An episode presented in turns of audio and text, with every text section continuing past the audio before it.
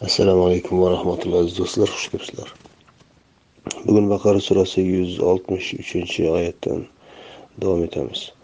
Bu oyatgacha e, alloh taolo e, bu kitobni tanitdi va o'tmishda yuborgan kitoblarni qisqacha tarixini bildirdi va oxirida e, o'sha kitoblarni yuborilgan asliga qaytishga buyurdi. Ya'ni ibrohimga nozil qilgan ismoil ishoq yaqub muso isolarga nozil qilingan e, holatdagi e, risolatga qaytishga buyurdi va uni assofa val marva degan ikki asosiy prinsipini e'lon qildi. Soflik va muruvvat deya. E, o'tgan suhbatlarimizda ana shu mavzuga kelgan edik. Bugun Ehm, yuz oltmish uchinchi oyatdan endi bevosita ehm, ahli kitob emas mm, yahudiy yoki nasoro emas o'tgan e, kitoblarga taalluqi bo'lmagan ummiy qavmlarga ummiy qavmlar degani ahli kitobdan boshqa barcha xalqlar. Arablar ham kiradi turkiylar ham kiradi va boshqa qavmlar ham kiradi ya'ni yahud nasorolardan tashqari ana shularga taalluqli e, oyatlari buyruqlari va qaytariqlari boshlanadi أعوذ بالله من الشيطان الرجيم بسم الله الرحمن الرحيم وإلهكم إله واحد لا إله إلا هو الرحمن الرحيم va ilohingiz yagona iloh Va ilahukum ilohingiz ilohul vahid yagona iloh. La ilaha illahu undan o'zga iloh yo'q. Ar rahman ar rahim rahmon va rahim e, rahmon va rahim ismlariga ega bo'lgan yagona ilohdan o'zga boshqa iloh yo'q. E, bu e, hali aytganimizdek as-safa val soflik va muruvvat prinsiplarini alloh taolo o'z ismlariga tayangan holda bizga prinsip o'laroq o'rgatmoqda ya'ni allohning ismlari ar rahman ar rahim va o'sha ismlarga muvofiq qiroat qilishimiz buyurilgan edi.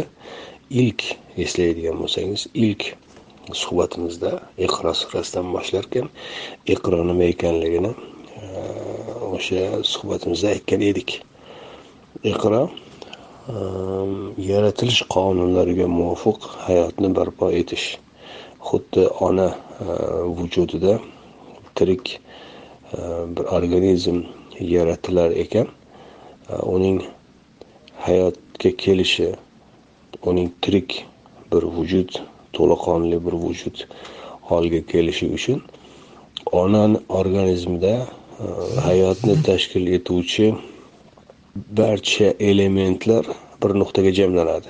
O'sha mm, yangi organizm yaratilayotgan nuqtaga. Ana shu jamlanish jarayoni qiroat quru iqro. Va alloh taolo bizga ham ana shu jarayonni buyuradi ya'ni hayotni barpo etish uchun zaruriy elementlarni jamlash. Bu iqtisodiy bo'lishi mumkin moliyaviy bo'lishi mumkin moddiy harbiy bo'lishi mumkin ma'rifiy bo'lishi mumkin axloqiy bo'lishi mumkin va hokazo ya'ni hayotni qancha qayerda qanday jabhada hisobga oladigan bo'lsangiz barcha joyda ayni prinsip ishlashi kerak. Ehm, yaratilish qonunlariga muvofiq hayotni barpo etish kerak. Iqro buyrug'ida shu. Va iqroni e, iqro buyrug'ini amalga oshirish bismi robbika deyilgan edi. Robbingni ismi bilan. E, va mana e, fotiha surasida ko'rdikki bismillahi rohmanir rohim deya alloh taolo o'zini ikki ismini bergan edi. Rahmon va rahim ismi bilan deya. Va mana shu ism bu joyda ikkinchi marotaba takrorlanmoqda. Rahmon va rahim e, ismli ilohdan o'zga iloh yo'q va ana shu iloh sizning yagona ilohingiz. E, Rahmon nima edi ma'nosi? Rahim nima edi ma'nosi? Rahmon mm, yaratilish va rizq berish bilan bog'liq barcha kuch qudrat va potensialni o'zida markazlashtirgan degan ma'no. Ar rahim insonni axloqi ma'naviy dunyosini tuzatish va insonni zaifligiga loqayd qolmaslik degan ma'nolar edi. Buni biz oilada ota va ona misolida ko'rgan edik. Ota masalan mehnat qilish ishlash rizq topib kelish kabi e, funksiyalarni zimmasiga oladigan bo'lsa ona aksincha uy ichida farzandni uning butun zaifliklariga sabr e, qilgan holda unga cheksiz mehr ko'rsatgan holda uni tarbiyasi uni axloqi uni ta'limi bilan mashg'ul bo'lishi rahmon va rahim sifatini ana shu joylarda bir asosiy va umumiy tarzda bir ilg'ashingiz mumkin. Va bizga alloh taolo o'zini tanitar ekan rahmon va rahim deya asosan mana shu ikki ism bilan tanitadi. Iqro bismi robbika degandan keyin qiroat qilinadigan har bir surani avvaliga bismi allohi ar rahman ar rahim rahmon va rahim bo'lmish ollohning ismi bilan deya e, bir kirish formulasi bilan boshlanadi. Ho'p rahmon va rahim yaratilish va e, rahim insonni o'sha zaifliklariga loqayd qolmaslik dedik. U zaifligi asosiy zaifligi insonni e, bilimsizligi. Allama bil qalam allamal insana ma lam ya'lam oyatlarida ko'rgan edikki insonni birinchi zaifligi va eng asosiy zaifligi e, bilmasligi. Va alloh taolo insonni bilmagan narsalarni bildirish orqali o'zining rahim ismini tajalli e, etdi. Hmm. Buni yana ham oddiyroq formula bilan rahman va rahim ismini biz Э, yaratish va o'rgatish. Xalaqa va allama. Chunki iqro surasida allohni e, ikkita fe'li e, e, eslatiladi. Robbukallazi xalaq. Birinchisi robbukal akram allazi allam. Allazi xalaq allazi allam. Ikkita fe'li keltiriladi. Va buni ism sifatida mm, zikr etarkan ar rahman va rahim deydi. Yaratuvchi rahman o'rgatuvchi rahim. Mana shu ikki fe'lini ikki ism bilan bildiradi. Yana ham qisqartirganimizda dedik xalaqa va allama yaratish va o'rgatish. Mana shu yaratish va o'rgatish moddiy va ma'naviy borliqni vujudga keltirib to'laqonli insoniy hayotni e, barpo etadi. Va buni dinlarda o'rgatganida e, markaziga ayni mana shu ismlarga muvofiq ikki asosiy prinsipni qo'ygan. Sofa va marva e, soflik va e, muruvvat deya. Soflik e, ma'naviy poklik e'tiqodlarda dunyoqarashda qadriyatlar sistemasida pokiza sof degan prinsip markazda bo'lsa endi insonlar moddiy munosabatlarda oldi berdilarda e, moddiy borliqqa nisbatan o'z munosabatida tutgan mavqeida e, muruvvat bo'lishi kerak. Boshqa muhtojlarni muhtojligini ketkazishga yo'nalgan faoliyat bo'lishi kerak. Ana shu ikki prinsip edi. Va bu mana ko'ryapmizki ar rohmanir rahim ismi bilan yonma yon bir oyatlar gruppasida yonma yon kelmoqda. Va ilahukum ilahun vahid va ilohingiz yagona iloh. Iloh nima degani? Iloh deganda e, asosiy markaziy e, o'zagidagi ma'no eng yaxshi ko'rilgan degani. Ilohni e, o'zagida alif lomha alaha degan fe'l fe'l bor eski arabchada. Lug'atlarda shunday yoziladi. Alaha degan fe'l bor. Bu nihoyatda yaxshi ko'rish va unga intilish va uni barcha narsalardan ustun ko'rish. Ehm, bir inson nimani hammadan yaxshiroq mm, ko'radigan bo'lsa hammadan ustun sanaydigan bo'lsa va hattoki hayotini ma'nosi ana shu bo'ladigan bo'lsa shu iloh bo'ladi. Ilohukum ilohun vahid. Sizlarning ilohingiz yagona ilohdir. Ho'p bu qanaqa iloh bu? La ilaha illohu u shunday ilohki undan boshqa iloh yo'q. U ar rahman ar rahim yaratgan va o'rgatgan. Demakki yaratgan zotni yaxshi ko'rib unga intilish kerak uni roziligi uchun unga yaqin qurbat hosil qilish uchun. Ar rahim uning o'rgatgan ta'limotlari asosida uning o'rgatgan yo'l yo'riqlari orqali unga intilib unga yaqin bo'lish mumkin. واختلاف الليل والنهار والفلك التي تجري في البحر بما ينفع الناس وما أنزل الله من السماء من ماء فأحيا به الأرض بعد موتها وبث فيها من كل دابة تصريف وتصريف الرياح والسحاب المسخر بين السماء والأرض.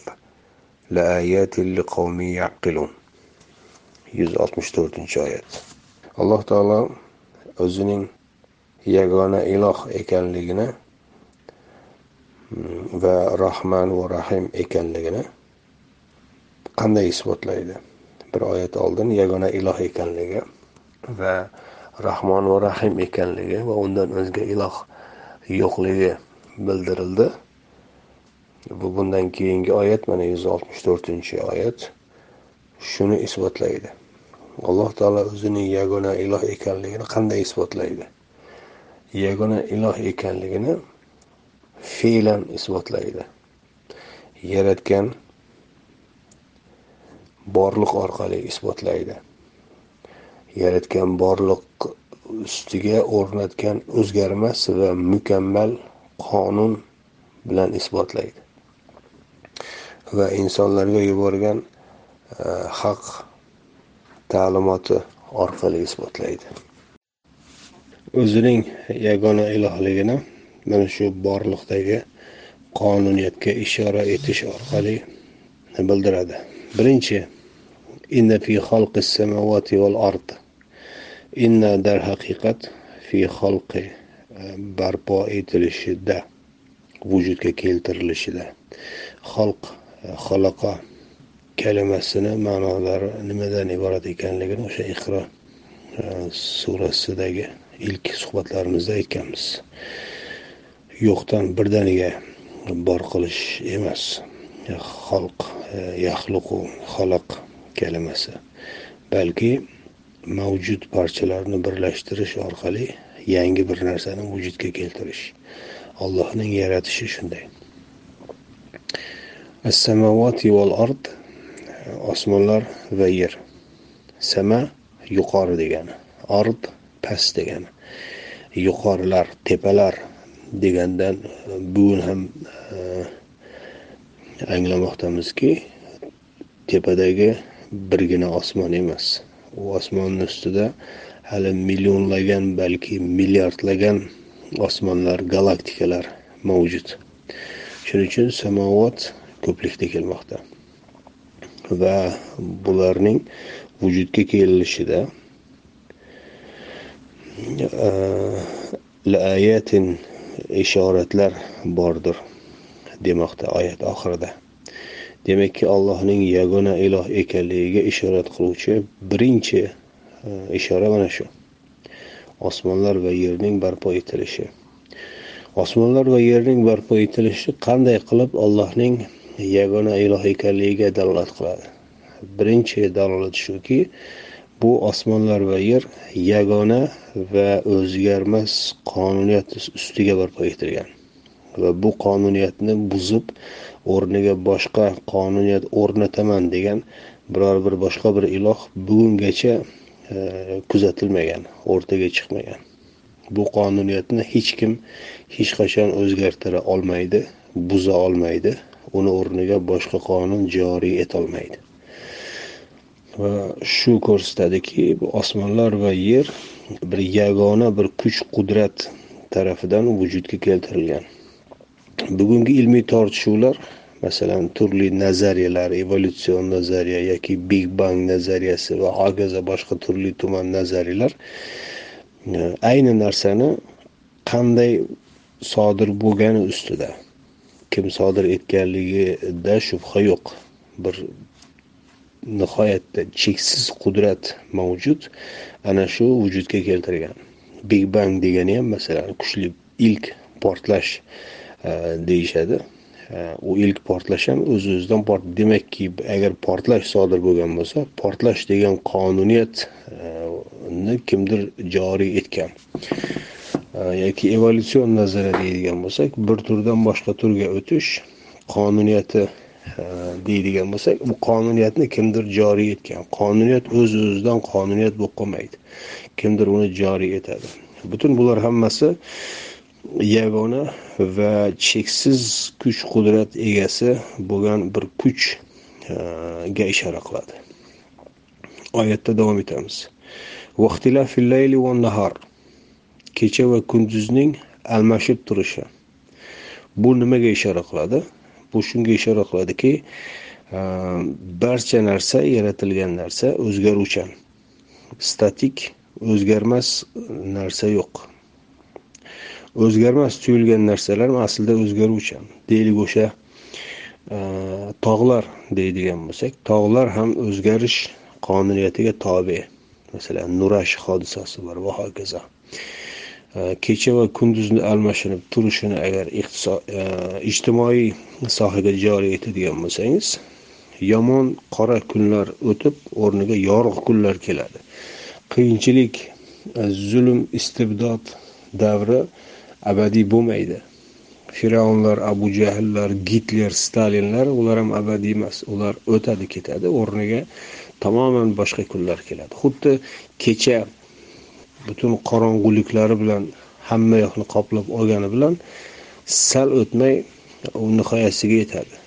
Quyosh chiqadi va atrof e, yorug'lik bilan e, nurafshon bo'ladi.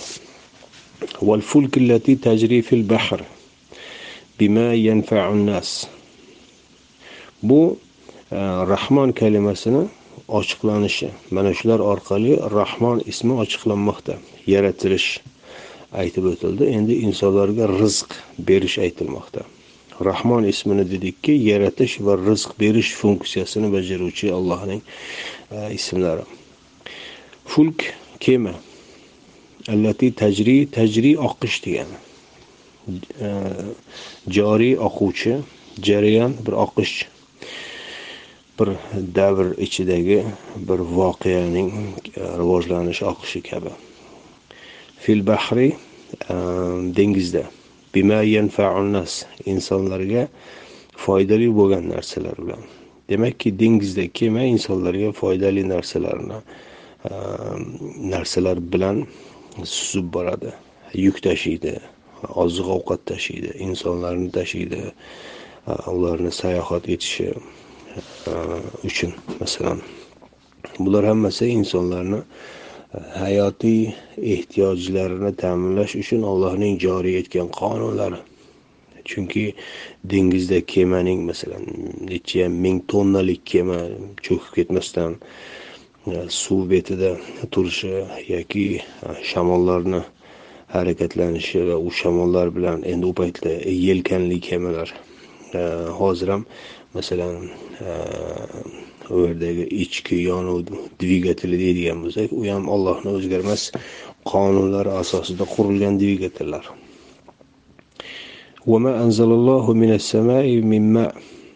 va e, osmondan suv yog'dirishida. Alloh taolo suv deydi u suv e, yomg'ir holida yoki do'l holida yoki qor holida yoki boshqa shaklda yog'ishi mumkin. Ammo hammasidagi umumiy jihat suv. Va e, u suv bilan orqali suv bilan e, o'lik yerni o'limidan e, yerni o'limidan keyin tiriltiradi. Bu ollohni tiriltirish degan tushunchasini mana shu joyda ko'ramiz. Bular yana takrorlaymiz. Rahmon ismining ochiqlanishi rahmon yaratish va tiriltirish hammasi ya'ni hayot berish rizq berish tiriltirish hammasi mana shu rahmon ismida mujassam.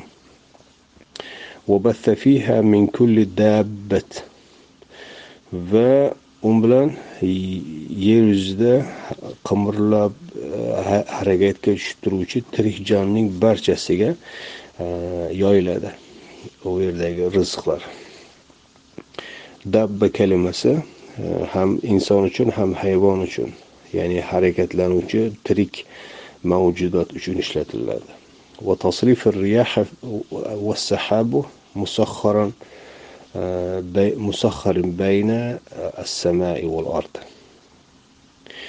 Va shamollarni yoyilishida va bulutlarni e, ma'lum qonunga muvofiq tarzda bo'ysundirilishida osmon va yer orasida. Bu joyda endi osmon osmonlar ko'plik shaklida emas birlik shaklida kelmoqda chunki eng yaqin bitta osmon. Eng yaqin osmon bilan yer orasida bulutlar bor. Undan tashqariga chiqilganda bulutlar yo'q. Atmosfera tashqarisiga chiqqaningizda bulutlar yo'q. Mana shularda aql yurituvchilar qavmi uchun oyatlar ibratlar ishoratlar dalillar mavjuddir. Ilohimiz yagona iloh rahmon va rahim undan o'zga iloh yo'qdir degan shiorni o'ziga qabul qiluvchi insonlarni alloh taolo mana shu ishoratlarga e'tiborini jalb etmoqda va ularga aql ishlatish shartini qo'ymoqda. Aql ishlatuvchilar qavmi uchun mana ishoratlar. Bularni ko'rib bu ishoratlarni ko'rib allohning yagona iloh ekanligini anglash mumkin. Yagona sharti aql ishlatish. Aql ishlatish e, o'chiriladigan bo'lsa allohning yagona iloh ekanligini e, anglash uni bunga e, amin bo'lish bunga guvoh bo'lish mutlaqo imkonsiz ya'ni boshqacha qilib aytganimizda ollohni tanish ollohni yakka iloh ekanligini anglash uchun aql ishlatilishi kerak aql ishlatmasdan boshqa yo'li mavjud emas ومن الناس من يتخذ من دون الله أندادا يحبونهم كحب الله والذين آمنوا أشد حبا لله ولو يرى الذين ظلموا إذ يرون العذاب أن القوة لله جميعا وأن الله شديد العقاب odamlar orasida shundaylar borki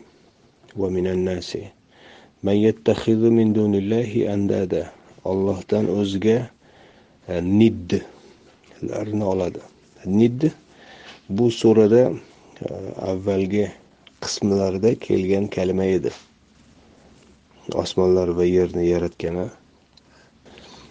va e, undan e, rizqlar chiqarib bergani.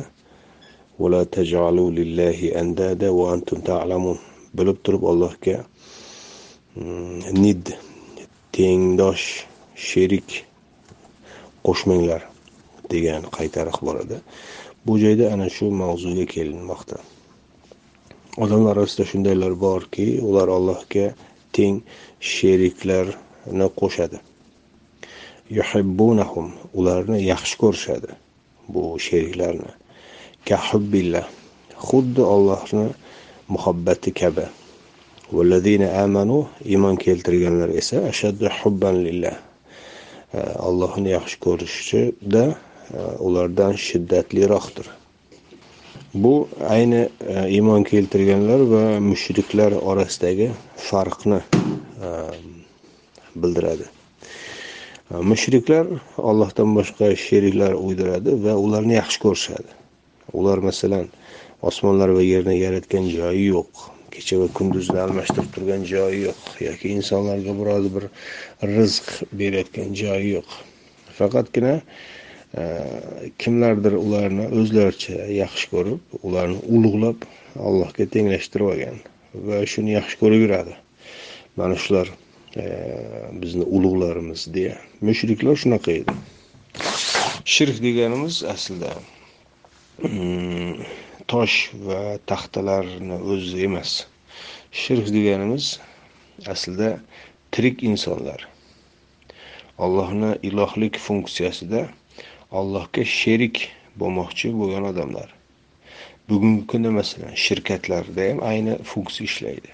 Shirkat deganimiz bir necha kishi e, birgalikda boshqaruvchi o'sha mm, tashkilotning mulkiga egalik qiluvchi tizim bir necha kishi bo'lib boshqaradi va egalik qiladi. Shirk ham xuddi shu. Alloh taolo masalan hukm chiqaradi. Alloh taolo masalan mulk egasi u mulkni qanday tasarruf etishni o'rgatadi o'z kitobida. Ammo yer yuzida shunday odamlar chiqadida deydiki mulk bizniki deydi. Podsholar masalan shunday edi. Butun bugungi kunda ham masalan xuddi shu. Butun buyuk britaniya bitta qirolichani mulki shaxsiy mulki. Yoki hukm chiqarishda biz hukm chiqaramiz deyishardi. Allohni hukmi bir chetda qolib ularni hukmiga tobe bo'lishardi. Ana shu shirk degan narsa shu.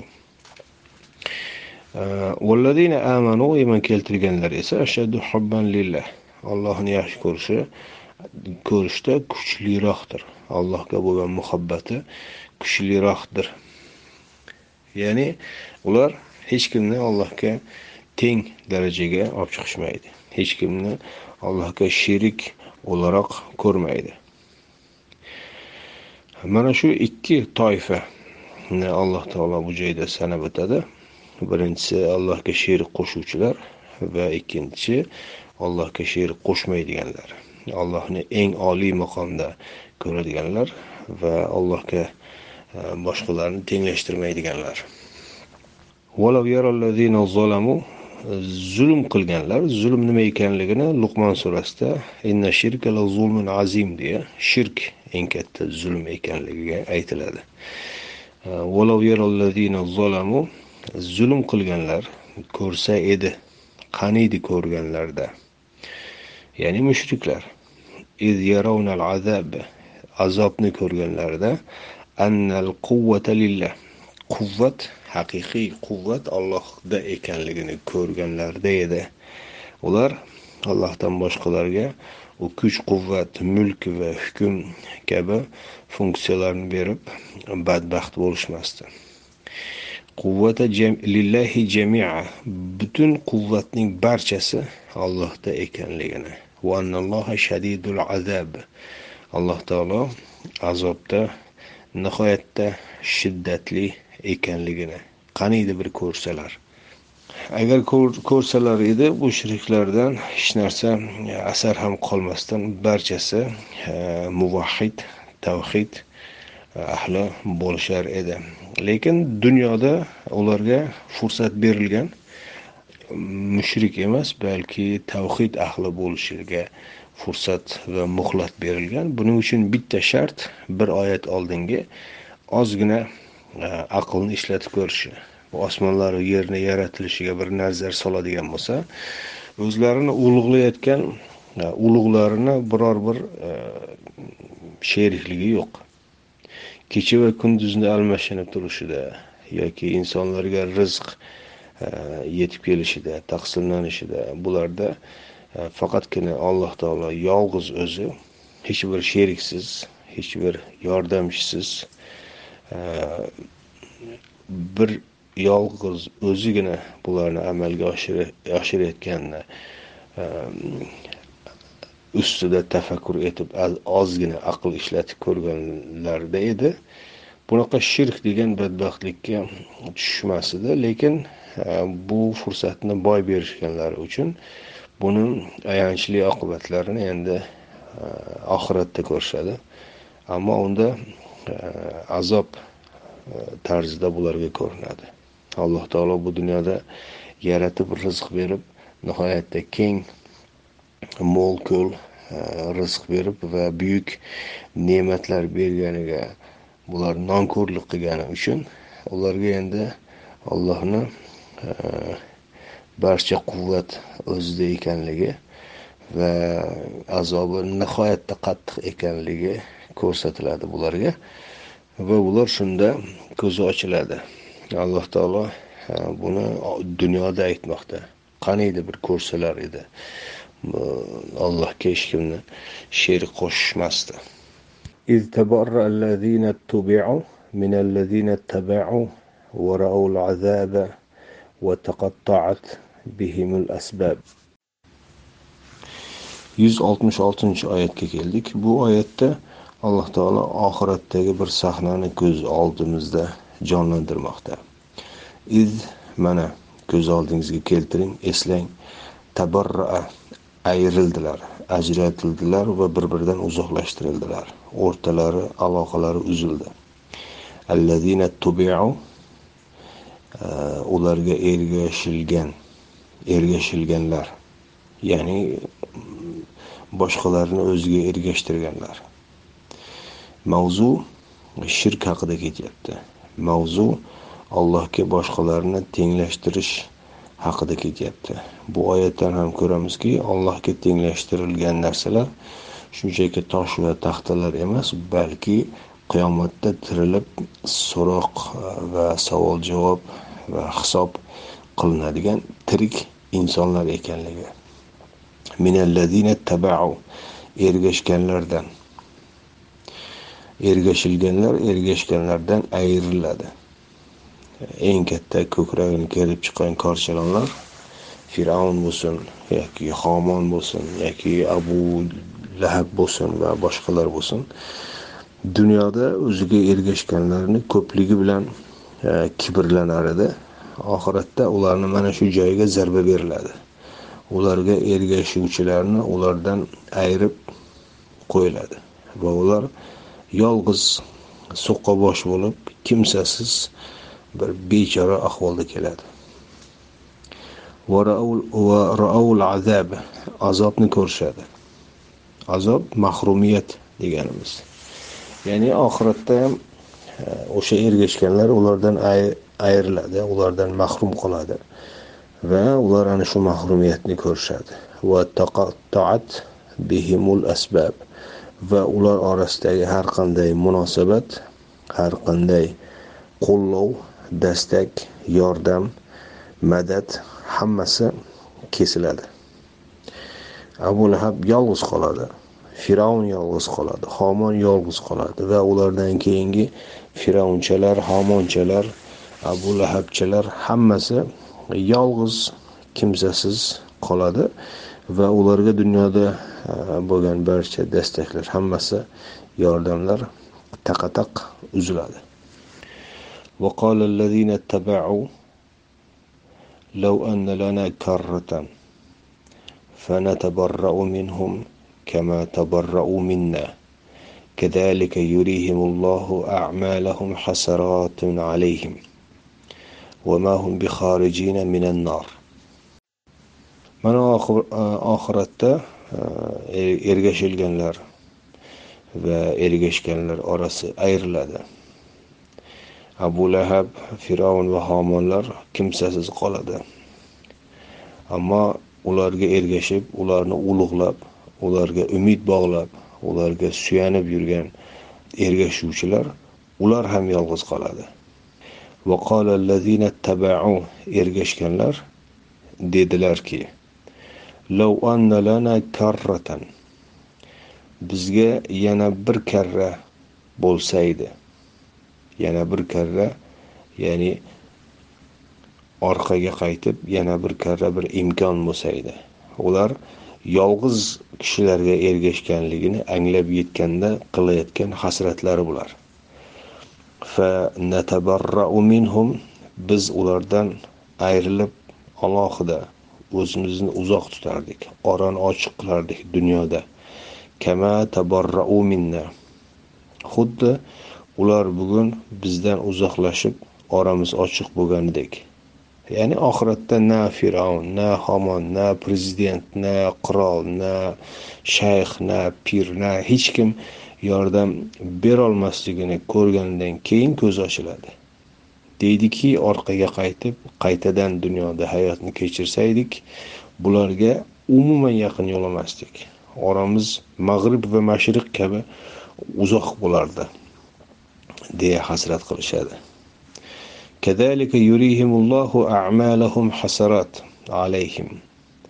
Xuddi mana shunaqa. Alloh taolo ularni amallarini o'zlariga hasrat va nadomat bo'lishini ko'rsatadi. Va ular olovdan aslo chiqadigan odamlar emas. Olovga uloqtiriladi va u olovda qoladi. Butun bularni sababi nima? Butun bularni sababi aql ishlatmaslik. Osmonlar va yer kechayu kunduzni almashinishi rizq vujudga kelishi va insonlarga yetib kelishi.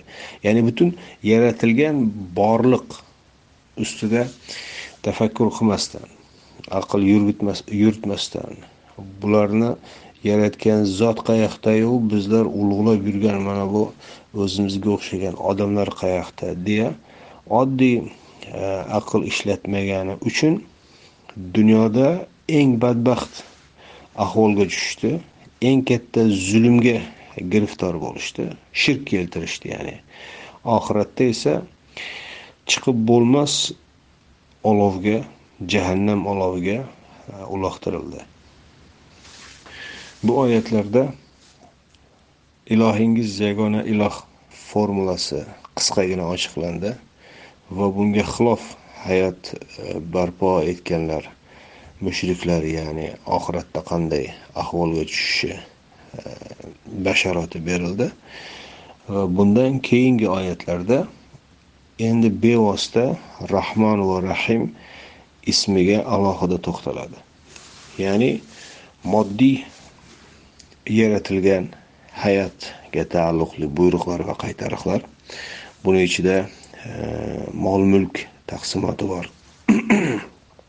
Buni ichida e, jon himoyasi birovni joniga masalan qasd qilinganda uni haqqi qanday o'taladi? Yoki birov vafot etganda uning bu o'limi bilan taalluqli masalalar e, undan tashqari e, qiyinchilik kelgan paytda e, jonni qanday saqlash va hokazo. Ya'ni moddiy yaratilish hayotni barpo etilishi rizqlar taqsimotiga taalluqli ehm, buyruqlar va qaytariqlar va umumiy yo'l yo'riqlar keltiriladi. Va shu bilan birga rahim ismiga taalluqli ma'naviy ta'limotlar va bu ta'limotga taalluqli ehm, tafsilotlar keltiriladi. Surani oxirigacha mavzu mana shu. Agar payqagan bo'lsangiz baqara surasi asosan ikkita uh, ulkan uh, qismdan iborat.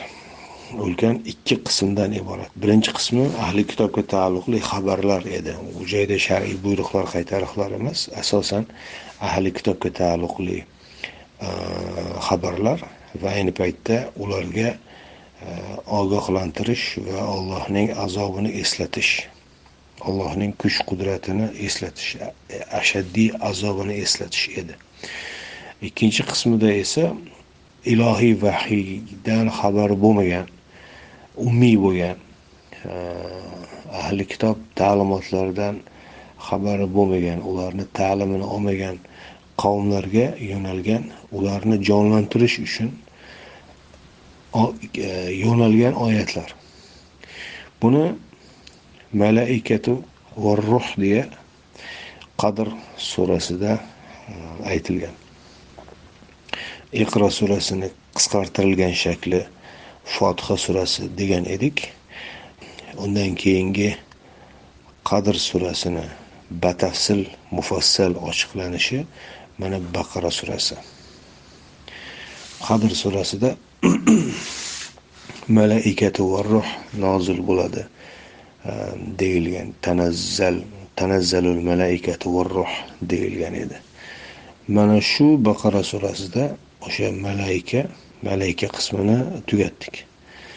Hmm, endi ruh qismi boshlanadi. Ruh qismida haligi aytganimizdek insoniyatni e, moddiy va ma'naviy hayotini barpo etish ularni to'laqonli insoniy hayotga insoniy hayot deganimiz ilohiy ta'limotga tayangan hayot ana shundagina insoniy hayot e, deyiladi. Ana shu insoniy hayotga qaytarishga yo'nalgan oyatlar. Mana bu qismi ruh qismi. Ruh qismiga bugun bir kirish e, yasagan bo'ldik. E, keyingi suhbatlarimizda bu mavzuni yanayam batafsilroq tarzda davom ettiramiz. Hozircha mana shu. Assalomu alaykum va rahmatullohi va barakatuh